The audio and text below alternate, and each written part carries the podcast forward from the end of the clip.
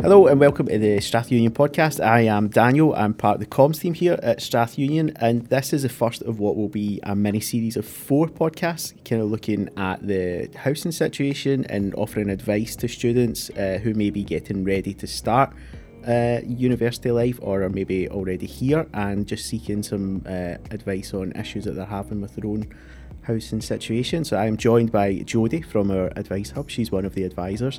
Jodie, how are you? And can you just briefly give us a little introduction and tell us what you do here at the Union? Yeah, sure. So I'm Jodie. I'm an advisor, um, as Daniel said, at the Advice Hub. Um, and uh, we advise on all different uh, aspects of student life. We advise on um, academia, we advise on finance, um, and we also advise on housing as well. Um, so today we're going to be talking a bit about housing and uh, what students can do to um, be proactive and make sure that they're getting a good deal and that they know their rights.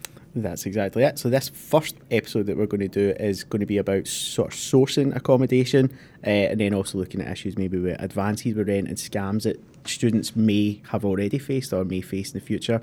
So we just want to give some kind of warnings about that. So just to kind of start off simply, then Jodie. So at the time recording this, it's at the start of May. So we're expecting. Uh, students to be starting to pre- prepare for university life in September, a few months from now what would be the kind of advice you would give as first steps to take for looking for accommodation for a student coming over? So we've got a really good housing guide on the Strath Union website in the advice section. So I definitely suggest having a look at that, um, and just having a look at the type of properties that you can uh, rent. Um, so we're going to do a different podcast in this series about um, private accommodation versus student accommodation, but um, I think the very first step would to be would be to to think about what kind of um, what kind of property do you want. So, are you looking to live with other students uh, with a kind of shared uh, like living room and um, for example like social spaces stuff like that which in which case you might want to go to uh, student accommodation um, or are you looking to just have your own flat um, so that would be like the very first step would be to kind of do your research and uh, find out um, what what kind of property you want to, to stay in and then you can look at more specifics and see what's available.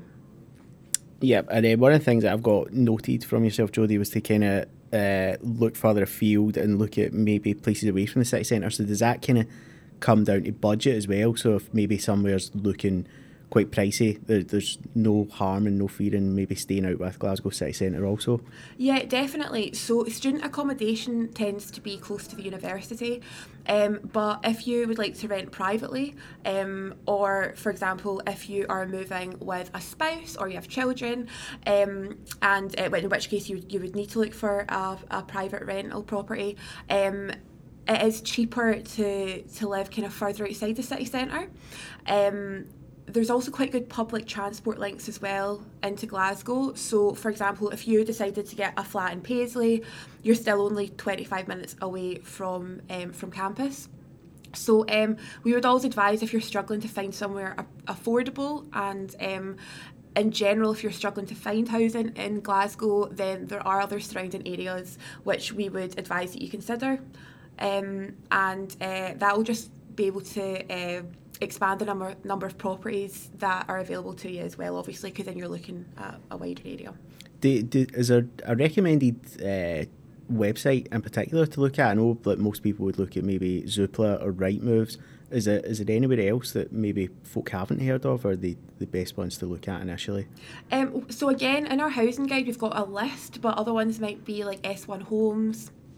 Um, we do also advise if you're looking at student accommodation, they each have their own websites as well. Um, so we do have quite an extensive list uh, in our housing guide. Um, and most of these have the option to put um, a radius around the postcode as well. So you could say, for example, you could put the university's postcode in, and then you could look, for example, in a 10 mile radius, and then you'll find all different areas as well. So that's quite useful. Right, and then I suppose one of the other places that uh, you would see flats listed that are away from sort of housing sites like Zoopla and Rightmove is Gumtree. So that would maybe tie in with uh, sort of looking at issues with people paying too much advance for rent up front because maybe they're a bit more unofficial, the, the listings that you see on Gumtree. So what would be the kind of general advice about that for sort of paying up front and just what to be wary of when looking at properties and sites like that? Sure. So the very first thing you do, so you've looked and you've found a flat um, and you think it's perfect. The first thing to do is to check the postcode on the Scottish Landlord Register. So once you put the postcode in that website, um, you can select the address and the website will tell you whether that property is registered or not. Now, if it's not registered, that means that there's not a registered landlord. Um, and that can often be quite problematic down the line because if there was a big issue, um, for example, if there were repairs or there was any kind of scam, anything like that, um, it's much more difficult to, to find a landlord. Um, and also, it's illegal. So, straight away, that's a big red flag um, you know, someone's advertising a property that's not actually, and they're not a registered landlord. Um, and uh, in terms of rent advance, so sometimes this can come hand in hand. Again, it's much more difficult if you pay rent advance, uh, if you pay too much money up front and then you can't track down the landlord. Um, but landlords can only ask legally for up to six months rent in, in advance.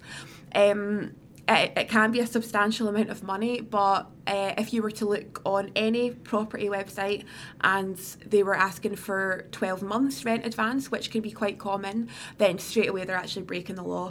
Um, so, again, that's another red flag. That's good to know. And then I think another thing that I've heard sort of students talk about in the recent months is sort of scams that are listed. Again, is that predominantly through so would it be through a site like Gumtree or through maybe Facebook? Perhaps there'll be listings for that. What's what are the signs to watch out for for potential scams also? So I think one big scam uh, and one thing to look out for is when someone asks you for a lot of money up front before you've not even seen the property. That's not to say that you can't go and, and view a flat and then get scams like that could still happen. But if you're for example an international student and someone messages you and asks you to pay them £12,000 to secure a flat then you know we have had situations where students have showed up the flat hasn't been there stuff like that. So again that's that's something it's it's very hard because some people are um, there are some very um, sophisticated scams out there but generally the biggest thing we would caution is if you've not seen a property, it's just been online, and then someone asks you for a large sum of money. Um, again, it can help to see whether the property is registered, whether the landlord is registered.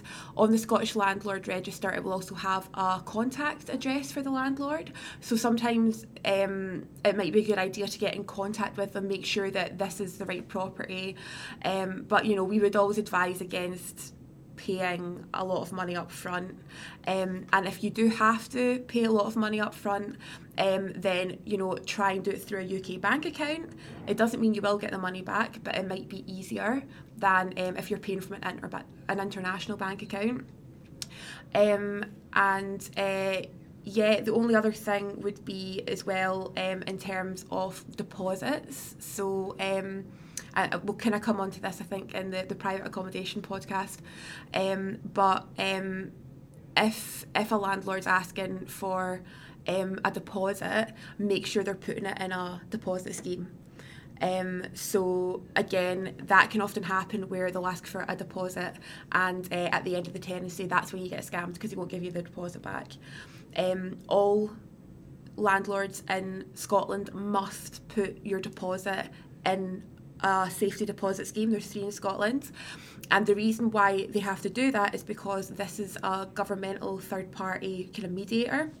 So if at the end of your tenancy the landlord says you've broken something, you're not getting your deposit back, and you want to kind of argue against that, then if it's in a safety deposit scheme, it means that there's actually a free mediation service there. So um, that's the kind of different ways, I guess, that, that you could get scammed.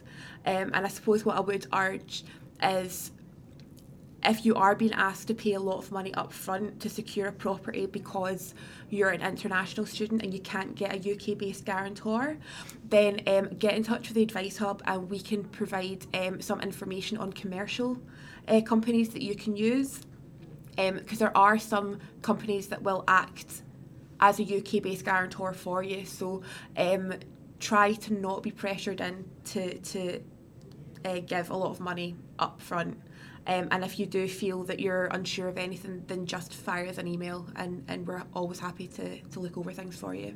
That's good, and it's I think it's quite interesting you talk about the safe deposit schemes and stuff. So, based on two experiences I've had with them quite recently, one was a Safe Deposit Scotland, where within I think it was within 24 hours or 36 hours of my landlord releasing my deposit, it was it was back in my account. And then there's another one through like, someone that I know where their deposit's been uh, held up, um, and it's exactly like you say. So the it goes to a mediator, which is a, a letting agent, so they'll provide whatever evidence they have against whatever evidence the, the person who's left the property has, and I think it's up to eight weeks to yeah. decide. But it's like there's a nice neutral, uh, kind of impartial thing. But I remember when I moved into that property, that was set up kind of immediately. You got sent login details, and you're even able to request it yourself at any point the, the deposit if you're moving out. So mm-hmm. that's, that's I think it's quite an important thing that people know that that should be offered to them as soon as they kind of move into any, any property. Yeah, and as, as you say, you know, if, if you're asked to pay a deposit to secure the property, um, if you haven't um, signed a contract or anything yet, ask. Just ask which safety deposit scheme um, is my deposit being lodged with. Um, you should, again, we're going to talk about this in the private accommodation podcast, but um, this should actually be given with information alongside your tenancy agreement. But um, you know, if you've not worked that out, uh, then then definitely make sure the moment you hand over any deposit that it's going into a safety deposit scheme because as I say, things might go well, you get to the end of your tenancy and they, withhold a deposit from you, and sometimes that can be quite a lot of money. So, yeah, and then so just finally, then Jodie, for this one, um, you touched upon the the advice hub there for support. Um, just obviously, what we're looking to do with these podcasts is hope that people kind of see these problems coming before they happen, as opposed to when they do happen. So, is it is there any other support out there as well as the advice hub? So, if anyone has any questions or they, they think that they're facing any issues, uh, who who's the best person to ask? Who's the team to turn to to ask these questions? So um, at the union, it is it is the advice hub. Um, so uh, in terms of being proactive, we can do things like uh, tenancy checking. Um, again, if you do it before you sign a tenancy, and you check this stuff first, it makes it a lot easier than, than further down the line. Um, but there's also Sh- Shelter Scotland as well. They're a really good uh, charity and um, if there's things that we can't answer, that's often who I'll turn to and ask for additional support from. Um, so, yeah, probably the Advice Hub, Shelter Scotland, or um, you could also contact your local authority as well uh, if, for example, you're looking at uh, securing social housing or, or stuff like that. That's great. Right, that'll kind of wrap up this kind of first in this little mini series of housing podcast. Then, so the next one that we'll do will be about private accommodation. So, thank you very much, Jodie, and you. we'll see you on the next episode.